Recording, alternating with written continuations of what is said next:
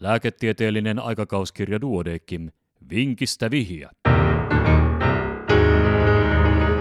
Tämä on numero 15 vuonna 2021.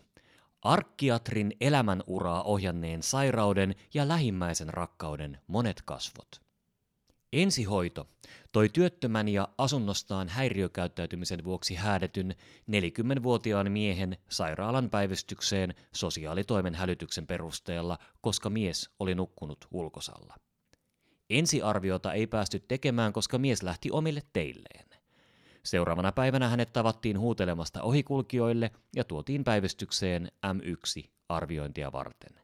Hän ei käyttänyt lääkitystä ja ainoa aiempi sairauskertomusmerkintä liittyi psykoosiepäilyyn lähes kymmenen vuotta aiemmin. Tuolloin oli myös hetken seurattu kilpirauhasarvoja TPO-vasta-ainepositiivisuuden vuoksi. Potilas koki vointinsa hyväksi, kielsi päihteiden käytön, asunnottomuuden ja mielenterveyden ongelmat tai psykoosin oireet, mutta oli nälkäinen. Osastoseurannassa mies söikin hyvällä halulla. Ahavoituneen ja hoitamattoman miehen fyysinen yleistila todettiin hyväksi laihuutta lukuun ottamatta, eikä somaattisia jatkotutkimuksia suunniteltu. Lääkehoidoksi aloitettiin ketiapiini ja zopikloni tarvittaessa. Peruselintoiminnot ja laboratoriotulokset on esitetty taulukossa, joka löytyy lehden netti- ja printtiversioissa. Ää, tässä keskeisimmät niistä. Eli ruumiin lämpö ja veren happisaturaatio olivat aivan normaalit, painoindeksi kevyen puoleinen, mutta normaali rajoissa. Verenpaineet olivat hiukan matalat, 108 67, syke oli varsin tasainen 65. CRP oli hiukan koholla, 17, kalium oli koholla 5,2, natrium varsin matala, 116 ja kreatiniini koholla 171. Myöskin alat oli 112 eli koholla. Ja serumin prealbumiini alakanttiin oli, eli 127 virtsassa ei kasvanut mikään bakteeri. Muutaman vuorokauden kuluttua järjestyi psykiatrinen osastopaikka. Potilas oli virkeä, vastaili lyhyesti eikä valittanut mitään oireita, mutta ei myöskään kokenut tarvetta psykiatriselle hoidolle eikä tuntunut käsittävän tilannettaan. Osastolla todettiin pitkäaikainen hoitamaton psykiatrinen oireisto. Potilaan asunnosta löytyi vuosien maksamattomien laskujen pino sekä viinipulloja.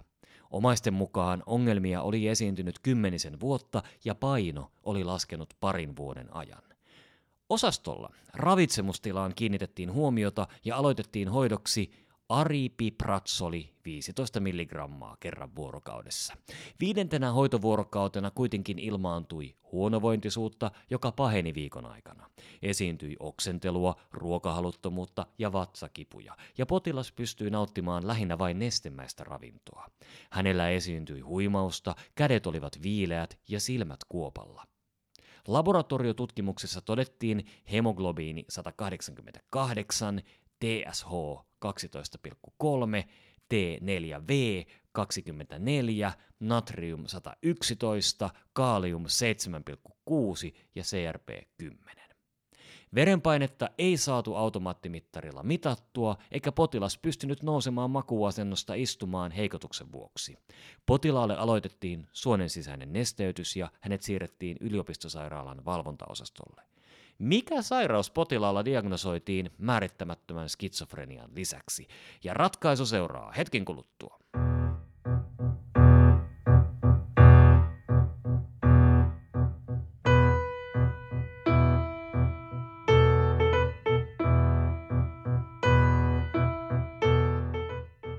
Vinkissä vihja ratkaisu. Potilaalla todettiin klassinen Addisonin taudin kriisi, jonka keskeisiä piirteitä ovat gluko- ja mineralokortikoidien puutteesta johtuvat akuutti yleistilan heikkeneminen, hypotensio, hypovolemia, hyponatremia, hyperkalemia ja shokkioireet. Laboratoriotutkimuksissa todettiin hyperkalemian, hyponatremian ja hemokonsentraation lisäksi pieni S-korsol 137, akuutisti sairaalapitoisuus, joka on suurempi kuin 500, tulkitaan normaaliksi, Ja vielä lisäksi suurentunut PACTH 1035, kun viitearvo on alle 46. Suonen sisäisen glukokortikoidi- ja nestehoidon myötä potilaan somaattinen vointi korjaantui nopeasti ja natriumtaso normaalistui hallitusti kuuden vuorokauden aikana. Kun siirryttiin hydrokortisonin ylläpitoannosteluun suun kautta, aloitettiin myös fludrokortisoni. Myöhemmin voitiin todeta suurentunut reniinipitoisuus ja positiiviset lisämunuaiskuorikerros vasta-aineet, jotka varmistivat primaarin autoimmuuniadrenaliitin Addisonin taudin syyksi. TSH-pitoisuus pysyi suurentuneena, mutta glukokortikoidihoidon myötä T4V-pitoisuus normaalistui. Myöhemmin aloitettiinkin subkliinisen autoimmuunihypotyreoosin hoidoksi tyroksiini. Potilas selvisi loppujen lopuksi hyvin. Skitsofrenian hoito on osaavissa käsissä, hän pääsi tuetun palveluasumisen piiriin ja toimintakyky on huomattavasti kohentunut. Addisonin taudin ja hypotyreoosin hoito on toteutunut hyvin ja potilaan paino nousi 19 kilogrammaa puolessa vuodessa. Jälkikäteen Potilas ymmärsi pitkään jatkuneen väsymyksen ja voimattomuuden Addisonin taudin oireeksi. Potilaan psykoosisairaus oli kestänyt pitkään ja psykiatrin arvion mukaan heikentänyt potilaan oiretiedostus- ja tunnistuskykyä ja itsereflektiota. Akuutin Addisonin kriisin laukaisi potilaan psykiatrisen sairaalahoidon myötä kokema voimakas psyykkinen stressi, eikä muita syitä tunnistettu jälkikäteenkään. Eurooppalaisen selvityksen perusteella jopa yli puolet Addisonin tautia sairastavista kokee vähintään yhden ja 15 prosenttia kolme tai useampia Addisonin kriisin jaksoja elämänsä aikana. Aiemmin myös Duodekim-lehdessä on julkaistu toistuvia Addisonin kriisioireita kuvaava vinkki. Laukaisemana tekijänä on kahdessa kolmasosassa tapauksista infektio, miettinen H ja miettinen P, tässä numerossa ovat kirjoittaneet. Psyykkinen stressi aiheuttaa noin 3 prosenttia Addisonin taudin kriiseistä. Skitsofreniaa sairastavien potilaiden vakavien somaattisten sairauksien tunnistamista vaikeuttavat potilaan kognitiiviset ongelmat sekä psykiatrisen ja somaattisen erikoissairaanhoidon puutteellinen yhteistyö. Edelleen, skitsofreniaan liittyy ennenaikaisen kuoleman riski, joka johtuu valtaosin tautikuolemista eli erityisesti sydän- ja verisuonitautien sekä syöpien aiheuttamasta kuolleisuudesta. Myös Addisonin tauti suurentaa kuolleisuuden riskiä ja Addisonin kriisiin liittyy jopa 6 prosentin kuolleisuus. Miten potilaskertomus liittyy arkkiatriin? Psyykkisesti sairaat potilaat ovat erityisen haavoittuvassa asemassa ja heidän sairaustaakkansa on edelleen suuri. Potilaan pelasti ensin tuttu sosiaalityöntekijä, joka oli huolissaan päivystyksestä kertaalleen poistuneesta asiakkaastaan, ja sitten psykiatrisen osaston hoitohenkilökunta, jonka huomio kiinnittyi uusiin somaattisiin oireisiin hoitojakson aikana.